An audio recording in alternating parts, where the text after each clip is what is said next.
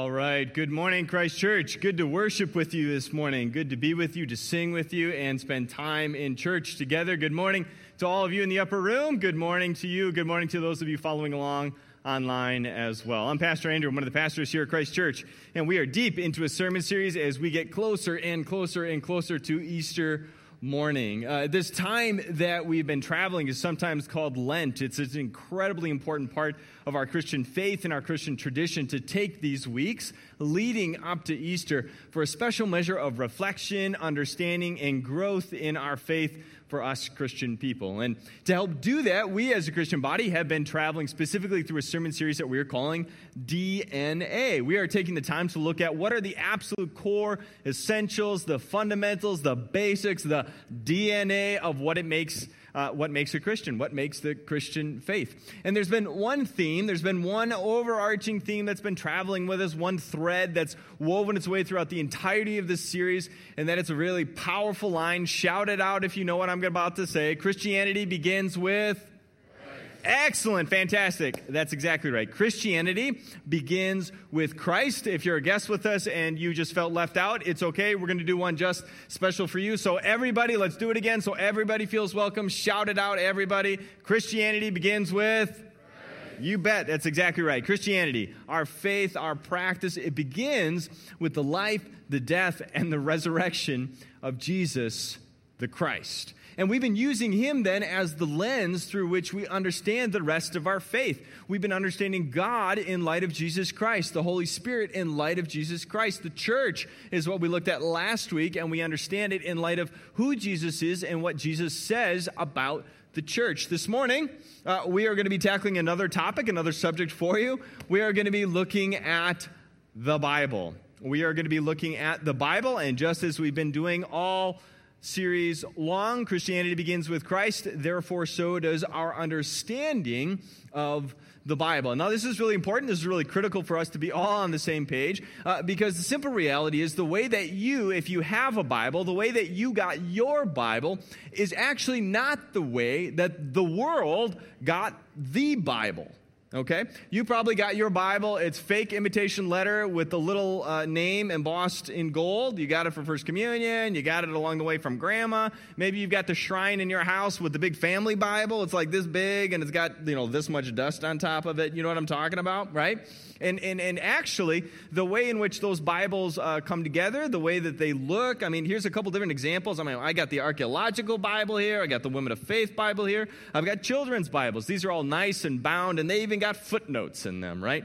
But the simple reality is that these Bibles, packaged and produced as they are, the ones that are sitting in your home, the ones that's downloaded on your phone right now, they actually didn't come dropped out of the sky like this. I know, shocking. Uh, the way that the Bible comes about, though, is incredibly important to understanding how to use, interpret, and apply the Bible itself. The reason we Christians embrace the Bible has to do with where the Bible comes from.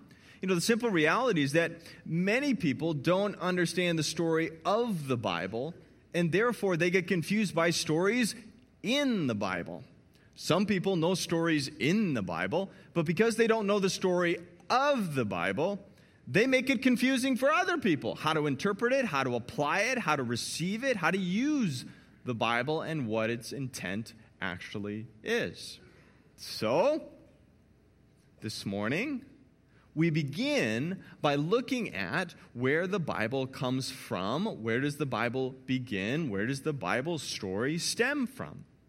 And it's actually no surprise for us that, that, that, Christianity begins with Christ. Guess where the Bible kind of begins and starts? Oh, that would, would, would be with Jesus Christ. The story of the Bible, the Bible story, stems, it comes from Jesus' own story. The Bible story stems from Jesus' story. You, you already know this. Let me, let me break it down further, but you already know a lot of this. Uh, there's this man who lived years and years ago in ancient Israel. He was a Jewish rabbi, he started to walk around and started preaching, he started teaching and gathering a following. His name was Jesus. And all of a sudden, his following started witnessing and watching as Jesus did more and more incredible things. I mean, the guy started doing just amazing, mind blowing stuff, right? He starts healing people, he starts casting out demons, he starts multiplying and feeding crowds of people with food. He even walks on water. I mean, this stuff's really happening. This is incredible. And this Jesus guy, wow. More and more people get excited about him. More and more people start to follow him. More and more people start to sit at his feet and listen to his sermons. I mean, man, he was the best preacher that ever lived. This Jesus guy had it going on. Eventually, Jesus, with all of his followers, he starts telling them that he's going to die. Wah, wah, bummer. He's going to die. Good news, doesn't end there. He's got resurrection coming. He actually predicts his own death and his resurrections at the hand of the local authorities, the death, and that comes to pass. He dies, he gets put in a tomb, he rises again three days later, that we call Easter Sunday, Easter morning. And his disciples, his followers, these people that have been walking with him, are witnesses to this whole thing. I mean, eh, they've been walking with Jesus, eating with Jesus, and watching this whole thing unfold. They've seen his life, his death, and now they've seen his resurrection. So Jesus goes to these, these followers and he says, Look, I've arrested death. I've changed the ball game. It no longer has hold over you. And, through life, uh, through faith in me, by believing in my name, you, you too can have life. And so I want you now to go as my followers out into the rest of the world and start telling people about my life, my death, and my resurrection. And so his followers uh, went out into the world. And as the world started to interact with them, they were like, Who are you? And we're like, Well, we're Christians. This is where you get Christians from. You ever want to know where Christians started? It's all those followers of Jesus who went out and started telling others about Jesus. These Christians start converting more and more people. They start telling more and more people. And all of a sudden, there are churches that are getting planted. There, there are Christian communities, ecclesia, bodies of people who believe and have that common faith in Jesus gathering together. And because geographically they start to get spread out some, eh, they start connecting with each other over distance by using snail mail. They didn't have email, they used letters. So one pastor would write a letter to one of the churches, a letter of encouragement, a letter of correction, a letter reminding them of Jesus, telling them, uh, expounding upon the life, death, and resurrection of Jesus, and encouraging them to hold to that faith in the person of Jesus. Well, this wasn't enough, no. They, needed more than just letters because as it grew farther and farther out, as gener- more and more generations started to become part of this, uh, people wanted to know, they had a hunger for, for actual accounts of Jesus. They're like, you know what, this is good, this is great, this is wonderful, I believe, but I just, I want to know more about this Jesus guy.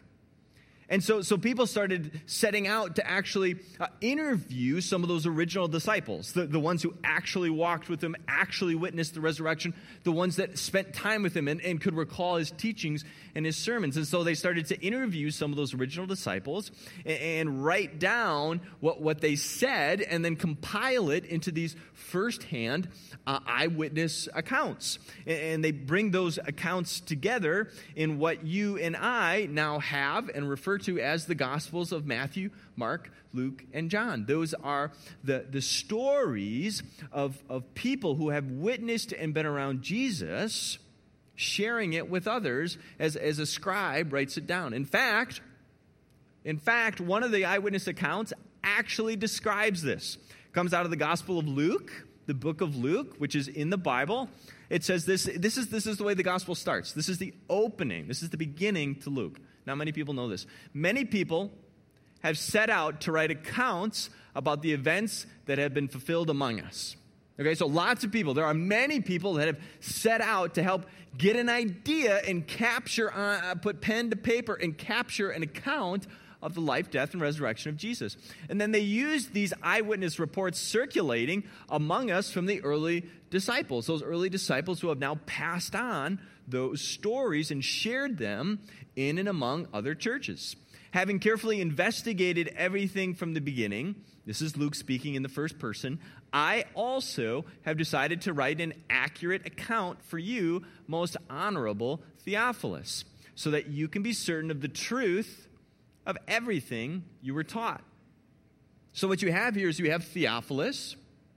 Theophilus would have been a Christian, probably a wealthy one, who was a patron for Luke and said, Luke, I believe in Jesus, but I just want to know more. I want to know more about his teachings and what he said and what he did.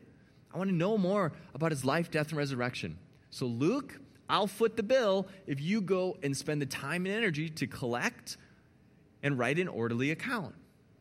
And so, that's what Luke did. Luke, and from his work, we have both the Gospel of Luke and actually another book in the Bible that we call uh, Acts, the Acts of the Apostles. And so, from these writings, these eyewitness accounts, and these letters that were traded between pastors and churches and, and church leaders, we actually have the latter part of the Christian Bible. The Christian Bible that you have stems from and grows from a need. A need to know and preserve the true, real, absolute, the faith oriented stories, teachings, the truth of Jesus Christ. That's where the Bible comes from. It is birthed out of this need to know Jesus. Now, some of you are like, Pastor, hold on a minute. There's something before Jesus that is called the Old Testament, and it's in the front head of the Bible, and that comes before Jesus. Okay, yes, biblical scholar, well done. There's a first half to the Bible. We sometimes refer to it as the Old Testament. It's incredibly important for us as Christians, the Old Testament, even though it came before the life, death, and resurrection of Jesus. Why? Well, for those of you who had a chance to be with us last week, you learned that we as a Christian people have roots. We have Jewish roots. Our Christian faith has roots in the Jewish faith and Jewish tradition. The Old Testament actually is the Jewish Bible. That's what it is. It's the Jewish scriptures and Bible that we now bring together with these other eyewitness accounts and letters. The Jewish Bible is so terribly important for us as Christians because it sets the table and sets the trajectory for Jesus.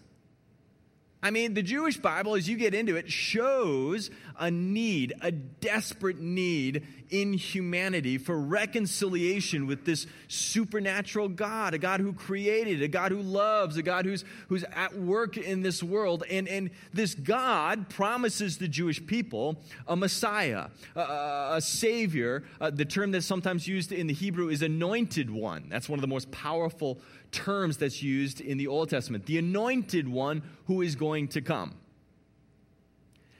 Do you know what the word in Greek, which the New Testament, which the life, death, and resurrection, post Jesus, was written in Greek, before Jesus was written in Hebrew? The word in Greek for anointed one, the one promised in the Old Testament in Hebrew, is Christos. Guess what word we get from Christos? Christ. Jesus Christ, he didn't have two first names, means Jesus, the anointed one, the one who was promised and foretold in the Jewish scriptures, the Jewish Bible. So the Jewish Bible is incredibly important for us because of the way it leads us to anticipate, expect, and be excited for meeting Jesus, showing our need for Jesus. And that's why the Bible kind of has these two big parts the Old Testament, the Jewish Bible, the New Testament, which is these compilation of letters and stories about Jesus and his followers. You know, there's a monk who lived years and years ago, 500 years ago. Those of you who hang around with me long enough will hear me quote him often enough because I'm a big fan. His name, any, any guesses who I'm about to quote from?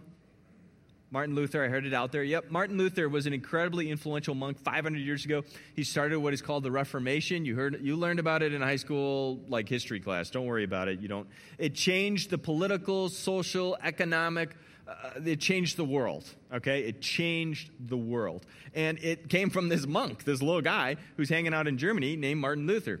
Not many people know, though, that Martin Luther because of his teachings and his writings that led people to faith in Jesus, his emphasis was all about Jesus. Not many people know that Martin Luther's specialty, what he studied, what his background was, what he was a professor of, is actually the Old Testament. The Old, the Jewish Bible was his specialty.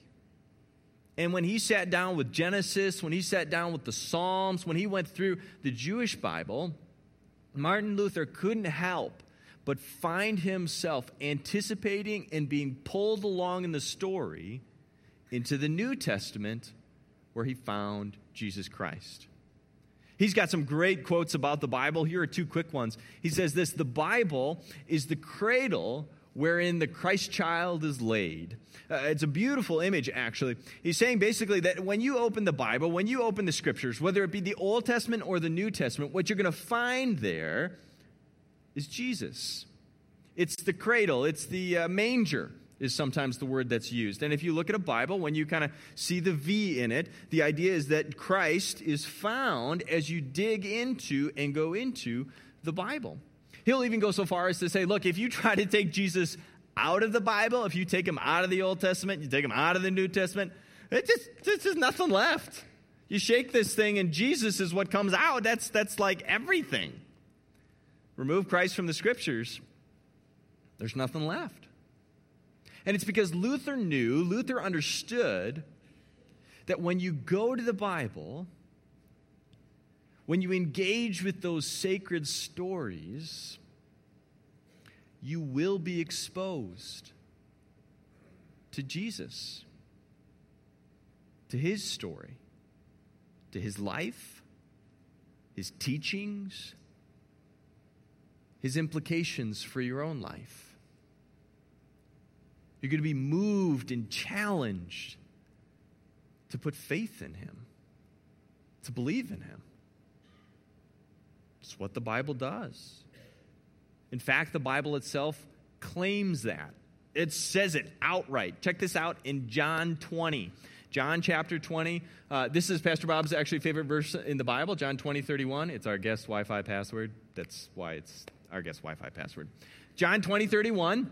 Uh, it's incredibly important. It's incredibly powerful. It's, this is, comes out of one of those eyewitness accounts from John it says the disciples saw Jesus do many other miraculous signs in addition to the ones recorded in the book. So, so everything that's even been written down, there's, there's even more that we're missing, but it's okay. We don't, we don't need the entirety of the story. We've got what matters most because these things, the things that we do have, the things that are in this Bible, this Bible and what it is, these are written, two very important words, so that.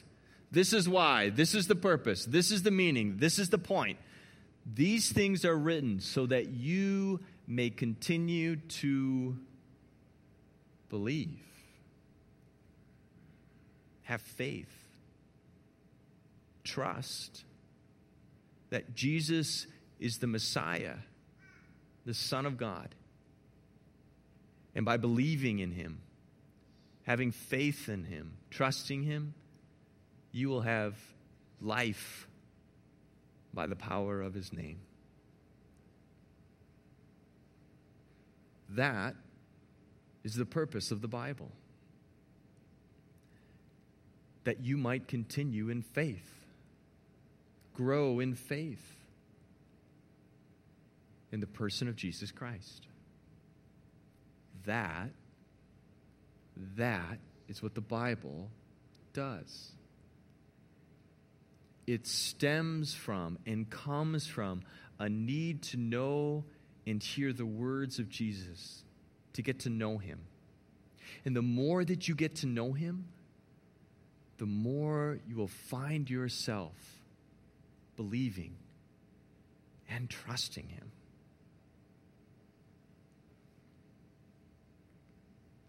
the Bible was written so that you and I could believe in Jesus. Traced all the way back to those first disciples, now handed on to you, disciples. The power and way in which this Bible, this book, these collection, these written words can, can change your life. I mean, there's story after story. Even in this room, there's story after story of people who have been changed, challenged, and transformed as they went to, the, went to these words and, got to know Jesus more. I can tell you out of my own life, I've been changed, I've been transformed, I've been shaped by this, I've been challenged by this. And, and I can tell you stories out of my life where it's made that difference. In fact, let me tell you, I wanted to share one quick story where it actually uh, profoundly impacted me as I witnessed it impacting somebody else. The, the power of reading and being exposed to the Bible impacting somebody else.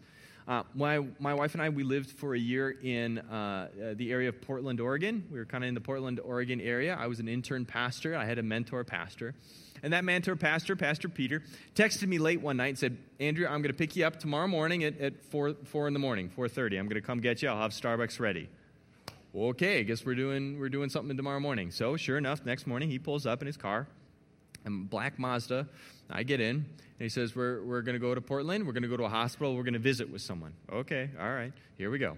So we zip on down to the hospital. And as we're going to the hospital, as we're getting down there, he said, You know, I want you to know, though, uh, this may be challenging. Uh, this may be tough. The person that we're visiting with is, is delightful, um, but struggles with faith. Okay.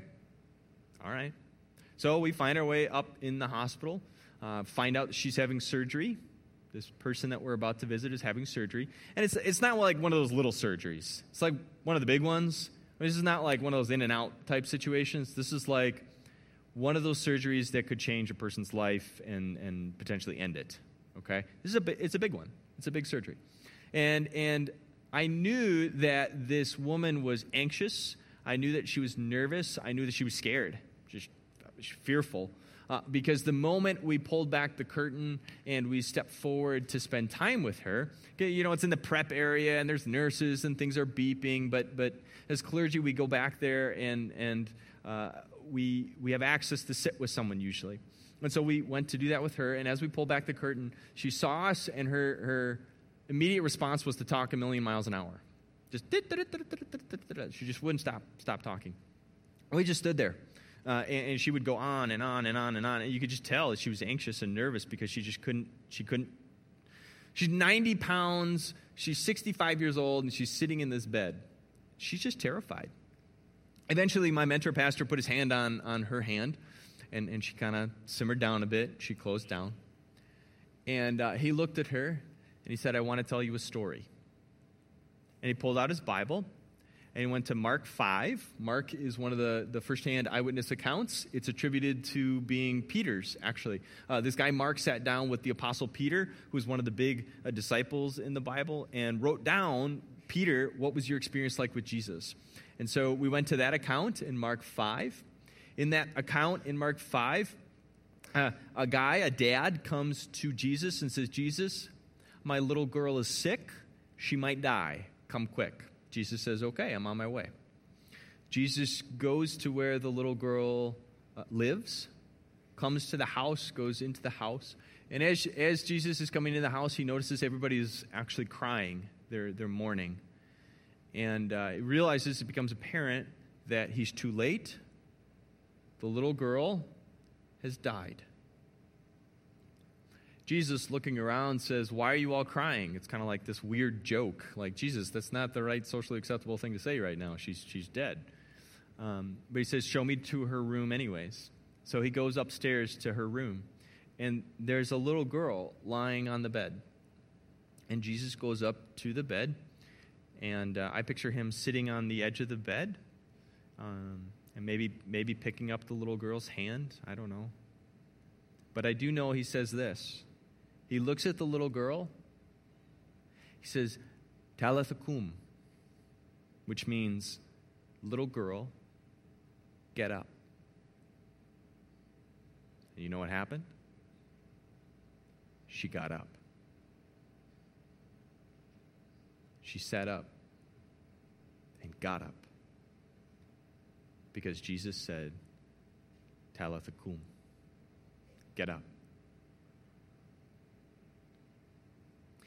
As my mentor pastor was finishing this story, I looked at the woman, and as she was laying there, uh, two tears, one out of each eye, uh, had rolled down. Uh, there was a moment of silence, and then she looked at me and she said, Okay, now you can pray.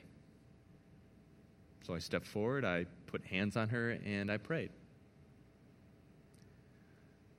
After I was done praying, there was another moment of silence, and she looked at both me and Pastor Peter, and she said, Okay, I believe I will be all right now.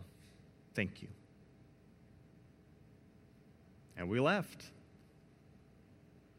We went back to his car. We got in the car. Pastor Peter turned to me. He didn't start the car right away. It's clear he wanted my attention. So I looked at him. He looked at me. Another moment of silence. And he said, Andrew, I want you to remember something. Always give them what they need. And what they need is the word. What they need, what he means there is, what they need are the words written on these pages that will move people to faith and hope and life in Jesus Christ.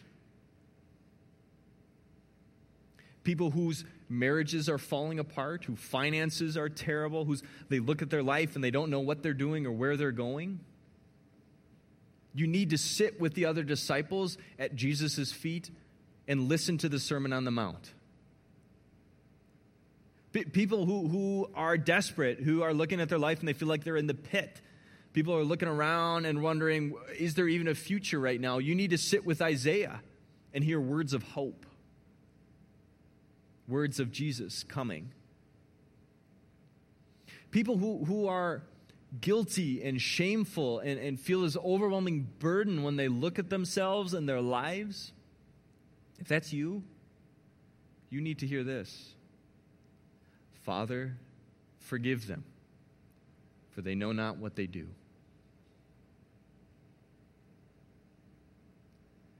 For those of you who are afraid of death, hear this I am the resurrection and the life.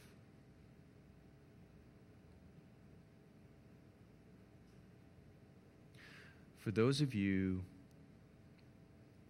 who need Jesus and need to believe in him, go to the written word, go to the Bible. Because when you read the Bible, you will encounter Jesus' living words that will change your life. And that, that reality is why the Bible is part of our Christian DNA. Because we believe that these things were written that we might believe in Jesus Christ. Amen. Good? Let's close with a word of prayer. Please pray with me. Jesus, we give you thanks that you would preserve your stories, your truth, your teachings, that you would inspire and move us to deeper faith and understanding of you through your written word, through the Bible. We receive these gifts with thanksgiving. And we esteem them, we appreciate them, we value them, we turn our attention to them, that we might better be people who understand you and believe in you. Heavenly Father, thank you for the ongoing story the story of redemption that is found in Jesus Christ. I pray for those in this room who need to hear Jesus' words of love and grace, of forgiveness and hope, and pray that through your people and through your word, they would experience faith and freedom and life by believing in your name. Lord, thank you for the gift and the treasure of the Bible. We pray all of this, Jesus, in your precious and holy name. Amen.